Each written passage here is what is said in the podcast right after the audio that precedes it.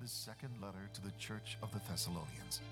May God the Father and our Lord Jesus Christ give you grace and peace. Your faith is growing more and more despite your hardships and suffering. God uses this persecution to develop us, but judgment will come for those who abuse you. The end is coming, but it will not come until the Antichrist is first revealed. He will exalt himself over everything and proclaim himself to be God. Many will follow him, but will be lost forever because of it.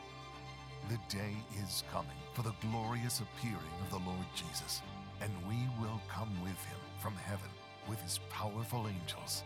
Jesus will overthrow the Antichrist with just a word spoken, and he will reign over all creation in triumph. God has chosen you to be saved by the work of his Spirit and by your faith. May you continue to be faithful to the Lord and walk in obedience to him, so that the Lord Jesus may be glorified in and through your life. Until that day, we will all be together with our Lord.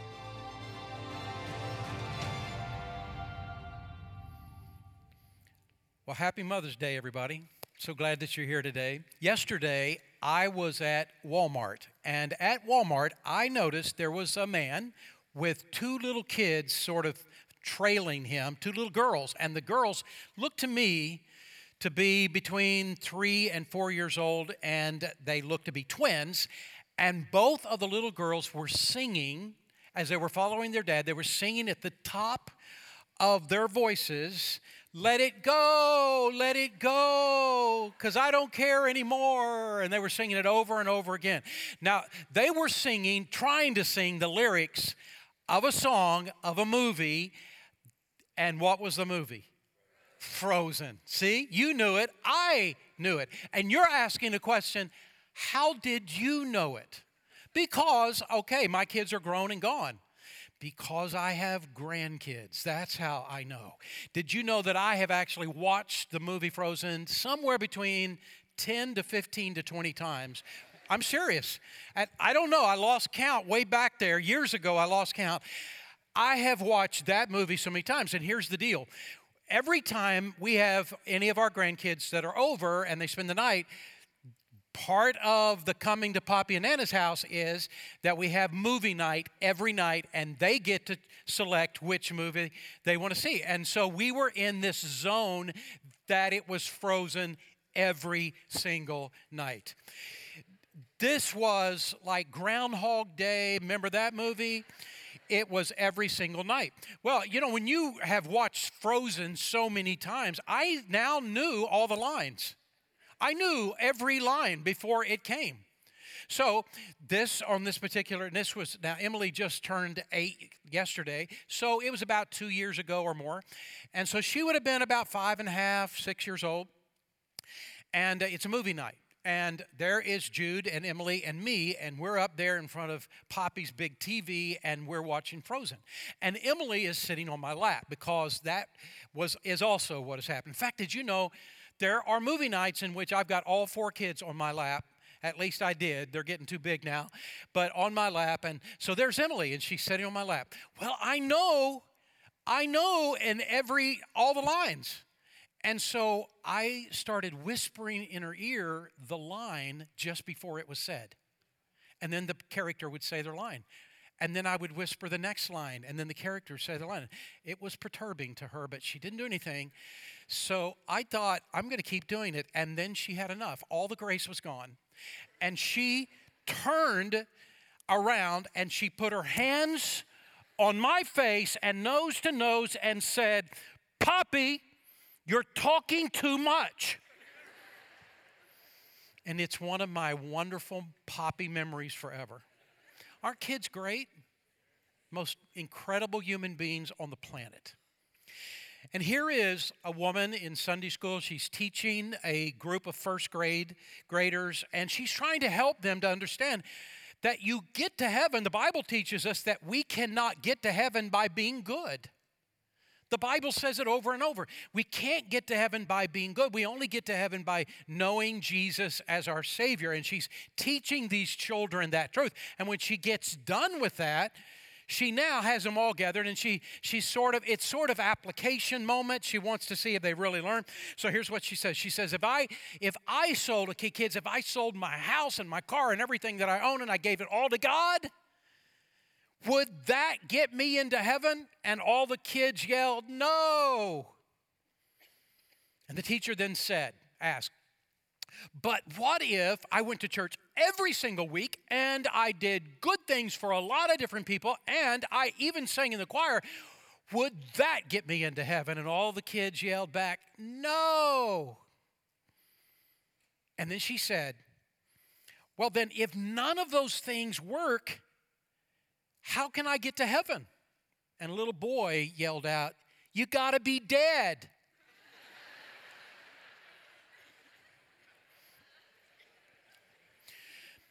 the God of this universe, who created everything there is, also created heaven.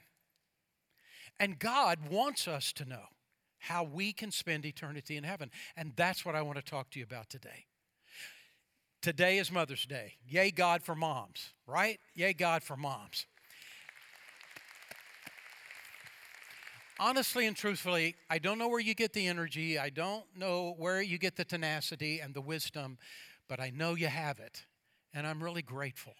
I grew up as a little boy looking at my mother, and I remember many times me thinking to myself, I think I've got the greatest mom ever. We had such a great relationship. My mom has been in heaven for a year. And as though an adult, and watching my wife Kathy mother our sons, I was so amazed. Everything that goes into this and all the details and all she remembers and all she does and the care and, and all the stuff that Kathy did to mother our two sons. And I remember thinking, and I still feel it today, She's got to be the greatest mom ever. And I know that is exactly what every one of you feel about the moms in your life. And I want to say to every mom here, but not just every mom, I want to say to every woman in this room, I want to say to every woman in this room, I thank God for the strength that you bring to your home and you bring to this church. I thank God for the impact that you are making in this world, in your part of the world, because collectively, all of you are making such an amazing difference. I just want to say, thank God for you today. Amen. We've been going through the book of Second Thessalonians together, and what's amazed us is that this book is actually a miniature book of Revelation. Who would have thought? And as we've been walking through the book of Second Thessalonians, he doesn't deal, Paul doesn't deal with all the stuff that John deals with in the book of Revelation, but he deals with several things. We've already heard him say, Hey, I want to tell you, there is a judgment coming for all of those who are Christ followers and for all of those who are not. And he has said to us that when the end of the world is coming close, there will arise this this world leader that the Bible calls the Antichrist. And Paul gives us in chapter 2 of Second Thessalonians all kinds of information about this guy who will arise. And then Paul reminded us that Jesus is coming back and what's going to happen when he returns. And he even alludes to this great last battle that the Bible talks about in many places in the scripture the last battle between God and Satan, between Christ and Antichrist, that is called the Battle of Armageddon. And we looked at that last week. And it is as though at this very point that the Apostle Paul sort of does exactly what little Emily did with me, sort of put his hands on our face and nose to nose and say, Wouldn't you come to know Jesus as your Savior too? In light of all that is going to happen, in light of all that God is doing, won't you come and receive Christ as your Savior too? Listen to how he puts it in uh, First, Second Thessalonians chapter two, verse thirteen and fourteen. But we ought always to thank God for you, brothers and sisters, loved by the Lord, because from the beginning God chose you to be saved. How? Through the sanctifying work of the Spirit and through belief in the truth. He called you to this through our gospel. The word gospel simply means the good news about Jesus Christ that you might share in the glory of what our Lord Jesus Christ of our Lord Jesus Christ. Now the question I think some of you in this room I already know that there are many in this room and like me you have accepted jesus christ as your savior and and god is is so much at work in your life now in, in growing. But there may be some in this room i think there are that are in your heart of hearts are saying to yourself well why? Who gives a rip? Why worry about whether there is a god? Why who cares about jesus christ? Why should i accept jesus christ as my savior? I, I want to give you an illustration that I think can help with that, and it's right over here. I have a rope, and it's a, it's a long one. We're not going to stretch it all the way out, I'd have to go quite a ways. But I want you to imagine that this rope is the timeline of your life.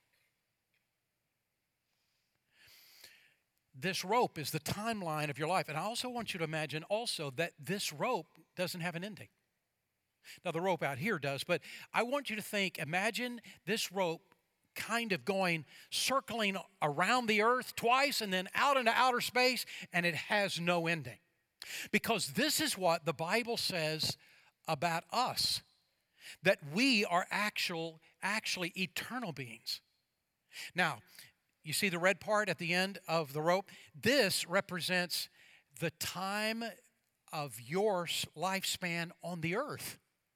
The time you spend on planet Earth. This, it's just so short, isn't it? It comes and goes, and before you know it, it's done. You know, the crazy thing is, is that so many people spend the whole time on planet Earth just thinking about the stuff on planet Earth.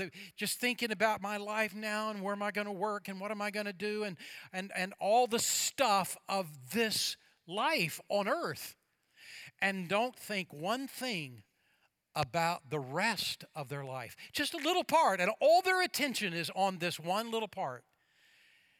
And don't even think at all about the rest of their life. The Bible says that the whole purpose, or at least the one great purpose, the primary purpose of our time on the earth, is to get us ready for the rest of our life in eternity. And we do that first by coming to know the God that made us. Through coming to know His Son, Jesus Christ, who came to introduce us to God.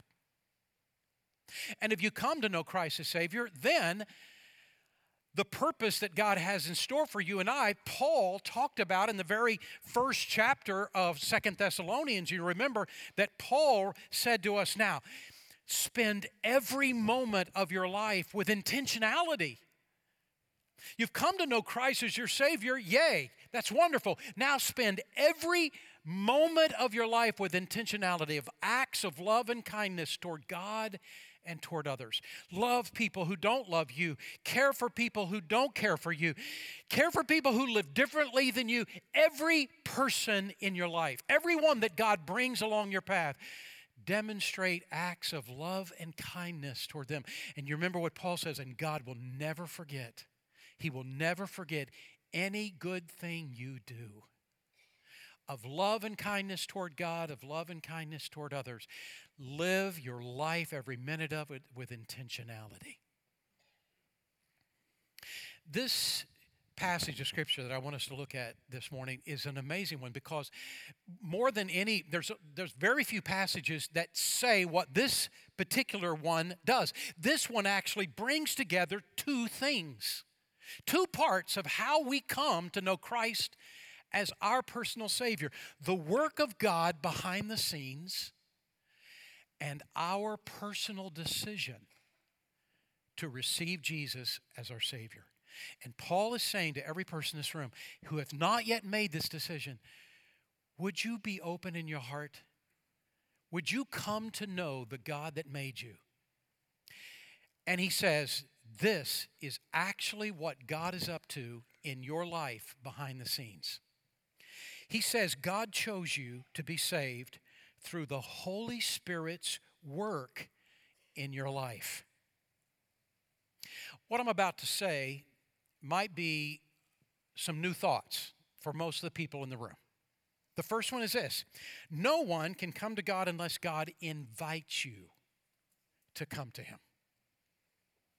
No one can come to God unless God invites you to come to Him. And if you think about it, it makes total sense. Probably everyone in this room have some place that you call home. You go back to, you go to sleep at night, you, you gather with your family at night. You got a place you call home.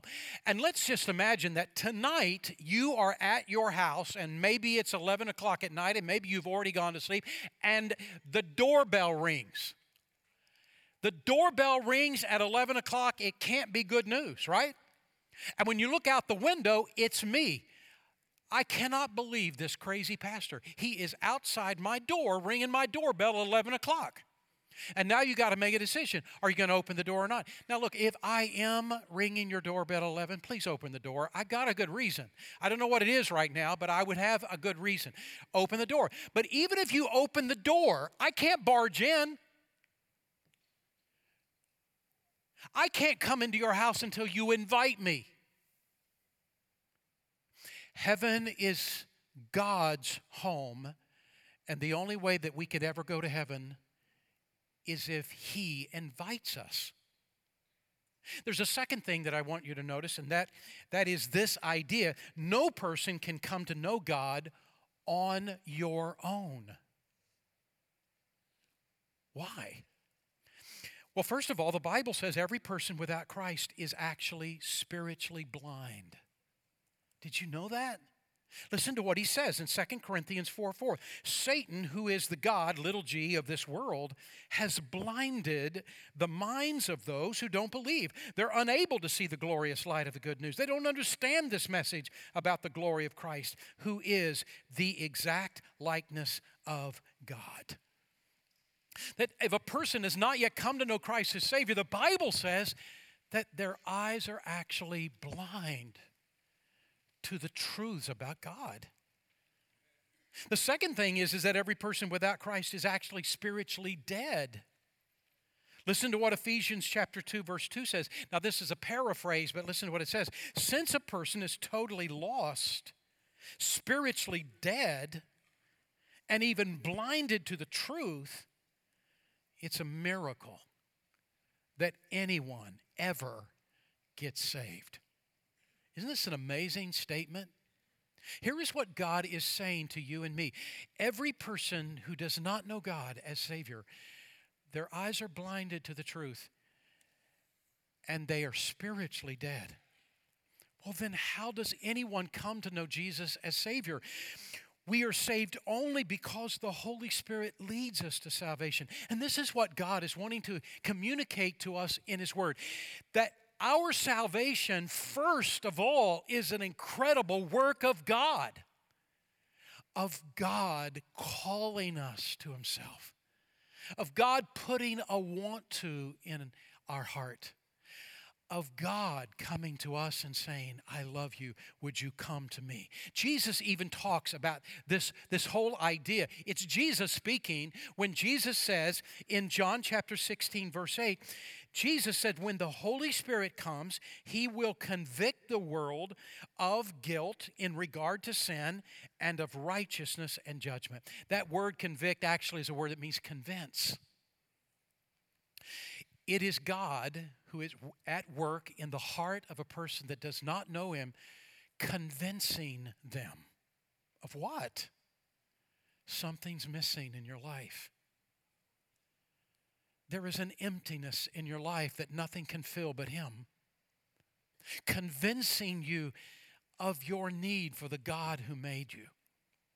And Jesus says, as He's convincing, there are three topics that he talks to us about. The first topic is sin, and then righteousness and judgment. What does this mean? Well, the first one is the Holy Spirit does three things to open our eyes about God. He shows us that we are lost because of our sins. And those sins have separated us from God. And the greatest sin is the sin of pushing Jesus away. There is a reason why God is so far away. There is a reason why there is no sense of closeness to the God that made you. And the reason is that there is sin between you and Him. That sin has separated you from God. And there is no alleviating it on your own. That's the first thing that the Holy Spirit comes to do. He begins to look, say to us, look at your life, look at the decisions you've made, the direction that you've gone. You are so far away from God. But there's a second thing that He does in our life.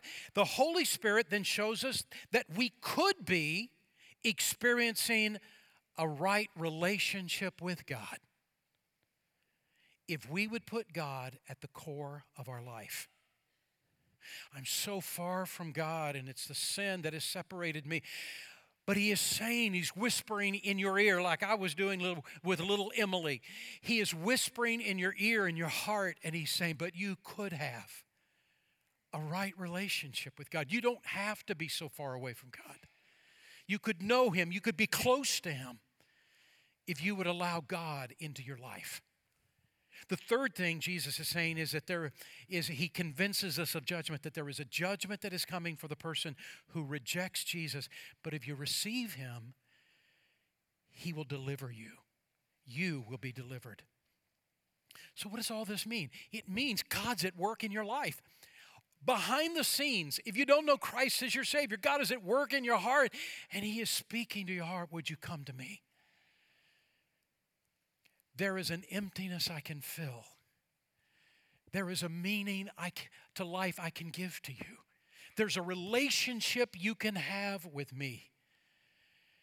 And he begins to speak in our heart and draw us to him. And my question to you this morning is Is that happening to you today?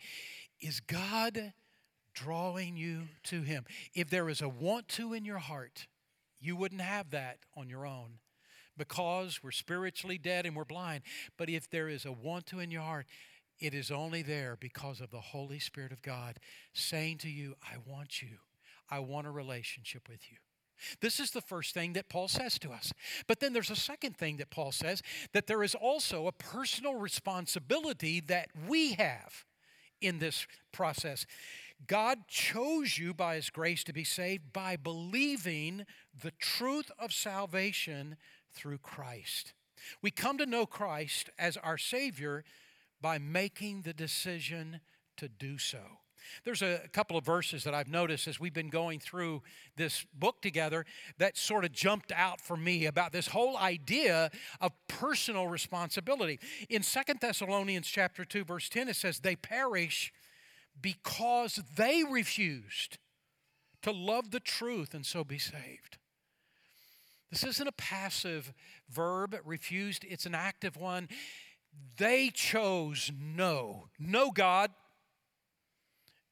And so God said, okay. There's another verse in Second Thessalonians 2:13 we're looking at where it says from the beginning God chose you to be saved through belief in the truth. There's a personal responsibility so, how does a person come to Christ, make the decision, yes, I receive Jesus as Savior? There's some things that need to be understood. First of all, the Bible says that all of us are sinners and we have all fallen short of God's glory. Every one of us have done things wrong. There's not a perfect person in this room.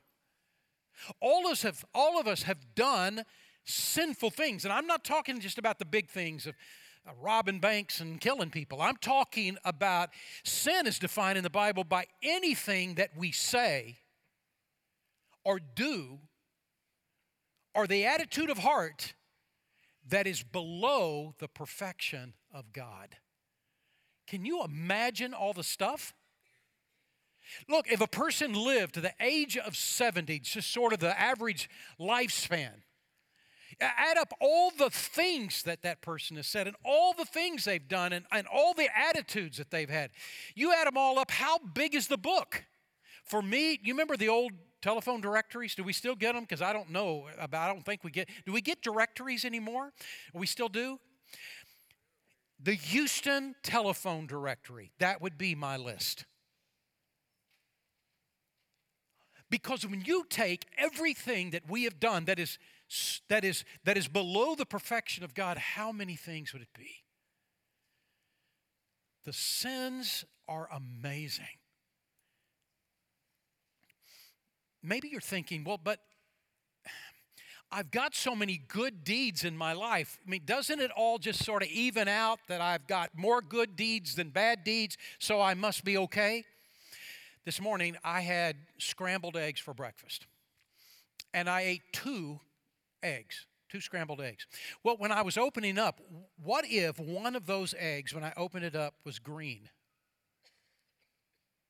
And I said to myself, okay, I'm, but I'm eating two eggs. One of them is good, one is green, so it'll cancel each other out, right? Not hardly. And in fact, let's say that I was really hungry this morning and I ate 12 eggs, which I did not do. But one of them was green. So, so there were 11 good eggs and one rotten egg. The 11 good eggs still wouldn't cancel out the rotten one you'd still be, I'd be pretty sick right now. And the truth is, God is not on a balance system. We have sin in our life. And now, the second thing the wages of our sin is death, it is separation from God.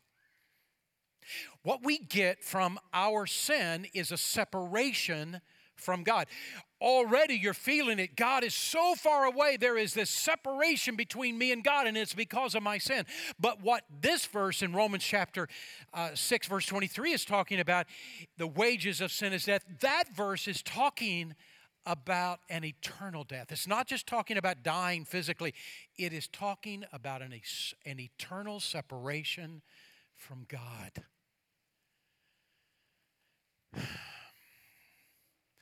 I am spiritually dead because of my sin.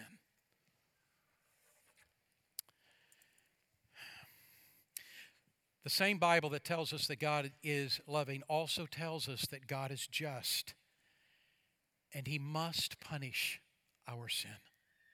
Exodus chapter 34, verse 7 says, God will by no means clear the guilty. And, and, and Romans 6, verse 23, the wages of sin is death. I've sinned, and my sin has caused a separation from God.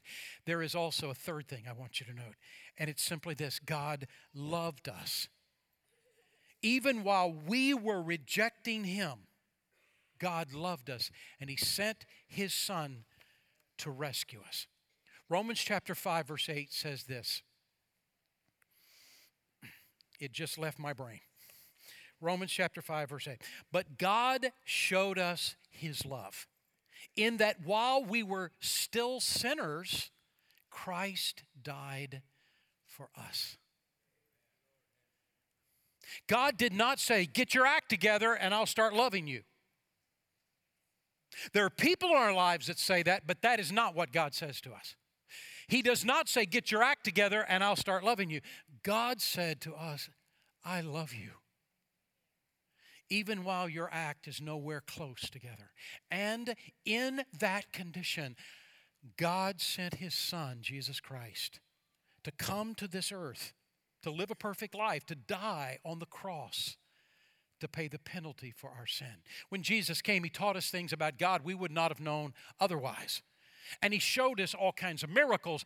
But the greatest reason Jesus came was to die on that cross. Don't underestimate what he went through. We usually think of him being nailed to the cross, but before the nailing to the cross, he went through a massive amount of torture. Those who were eyewitnesses said that what happened to him is that he was taken away and he went to what was called the praetorium, which was the barracks of the Roman soldiers. And it is there that they began to beat him and torture him. They blindfolded them, him, and then hit him one after another from different directions. He didn't know where it was going to come from in his face, in his side, in his back, in his stomach. One slug after another after another. And then they took thorns and they fashioned it into a crown and they pushed it and hit it on top of his head. So it dug deep into his brow and blood gushing all over. And then, after they had beaten him pretty severely, they took him to the whipping post. The whipping post in first century was not a post that he was tied to, and it was a post that was only about this high, only about waist high. And they bent him over and they tied his hands in the front and they tied his legs in the back and they bent him over that whipping post. That was first century. Then they took a scourge.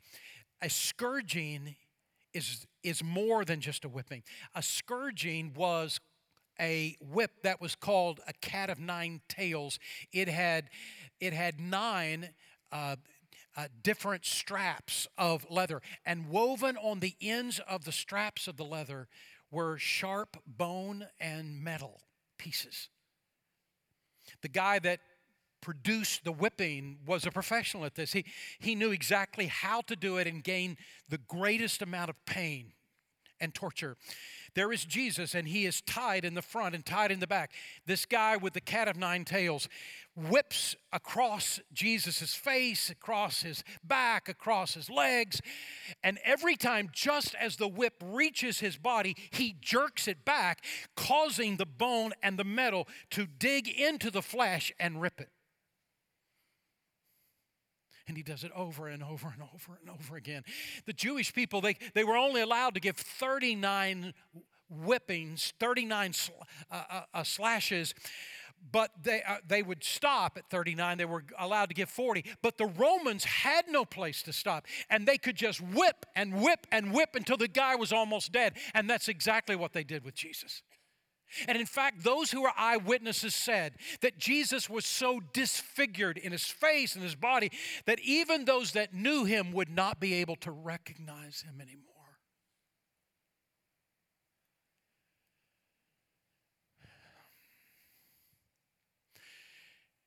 They did all of this in order to so weaken him that he would die quicker on the cross. And then they nailed him to the cross. They nailed his feet and they nailed his hands. Those that experienced a crucifixion experienced death by suffocation. Because what would happen is, is that the way they were placed on those crosses, when they would be weakened and they would slump, it would cause their chest muscles to become paralyzed, making it impossible to, to breathe. And the only way they could breathe them is to push up on the nails,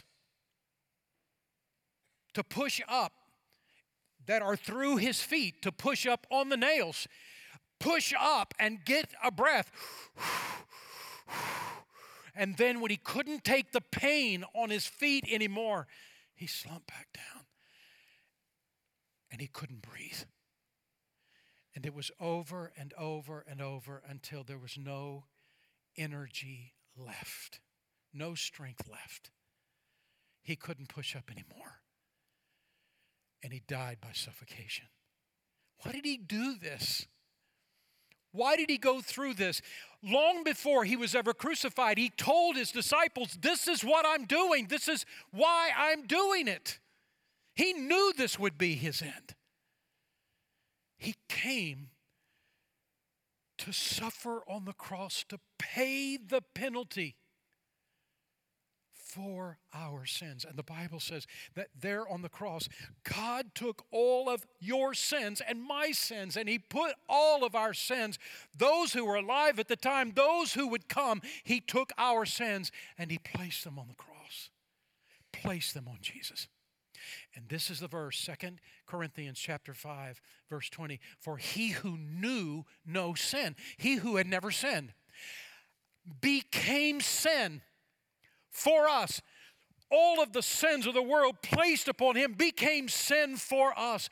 Why? So that we could be made the righteousness of God in Christ Jesus. There was an exchange that happened that moment. God took your sins and mine and put our sins on him and took his righteousness and made his righteousness available to us. He did it because if He didn't die for us, we would have to pay for our own sins. And then the Bible says that He rose again from the grave. And here is what God says to us. If we'll come to understand we're sinners and we're separated from God, and Jesus died for our sin and rose again, we can then come to know Christ as our Savior by committing our life to Jesus Christ. Romans chapter 10, verse 9 puts it this way If you will confess with your mouth that Jesus is Lord and believe in your heart that God raised him from the dead, you'll be saved.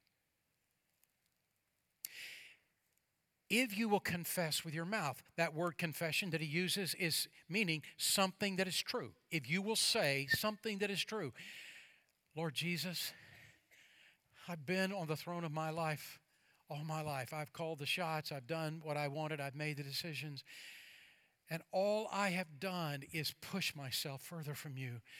I take myself off of the throne of my life, and Lord Jesus, I let you on the throne of my life.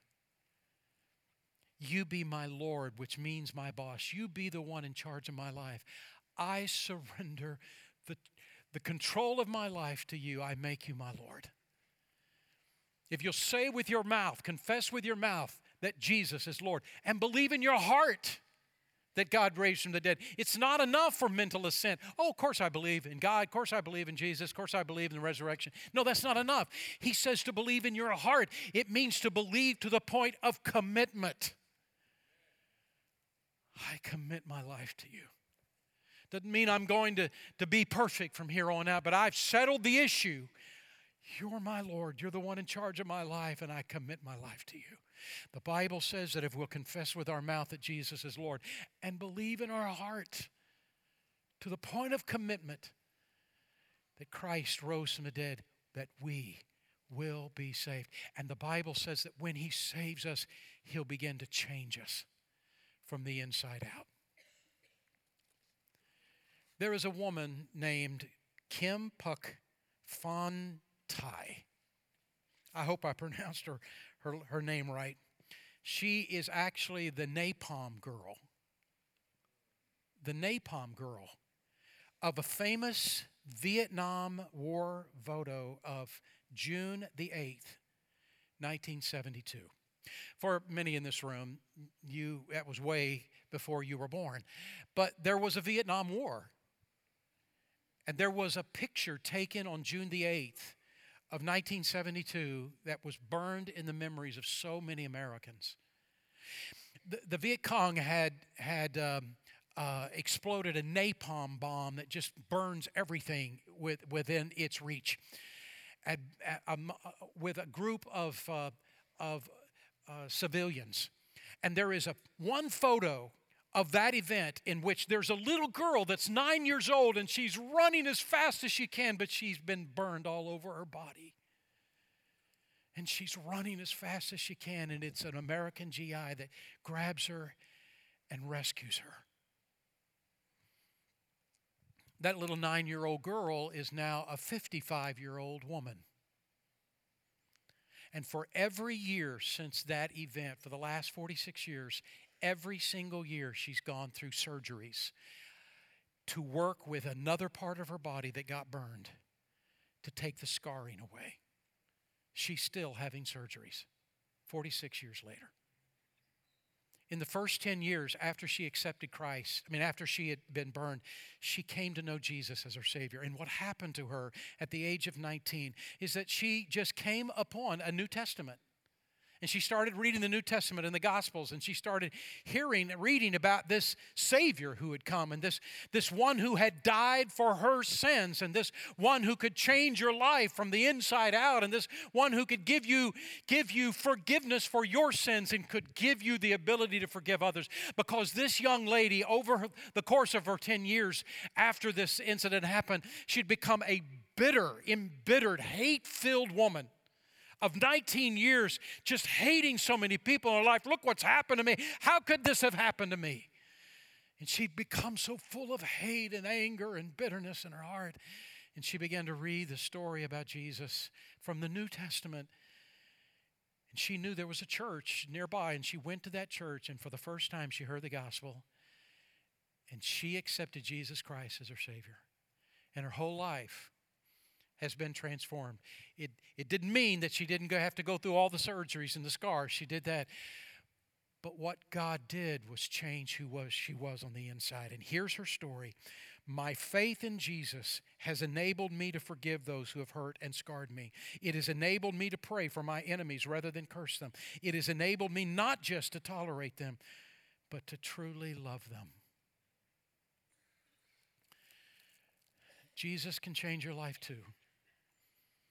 And the invitation this morning is if you've not yet accepted Jesus Christ as your Savior, would you make that decision today? God's at work in your heart. If there's a want to in your heart, that's the Holy Spirit at work in your heart. Would you say yes to Him this morning? Let's pray. Father, we thank you for all that you've done and who Jesus is and what he did for us. And oh God, I pray for every individual in this room that has not yet made that decision that this would be the day of salvation, that this would be the moment that they would say yes to you. I pray this in Jesus' name. Amen.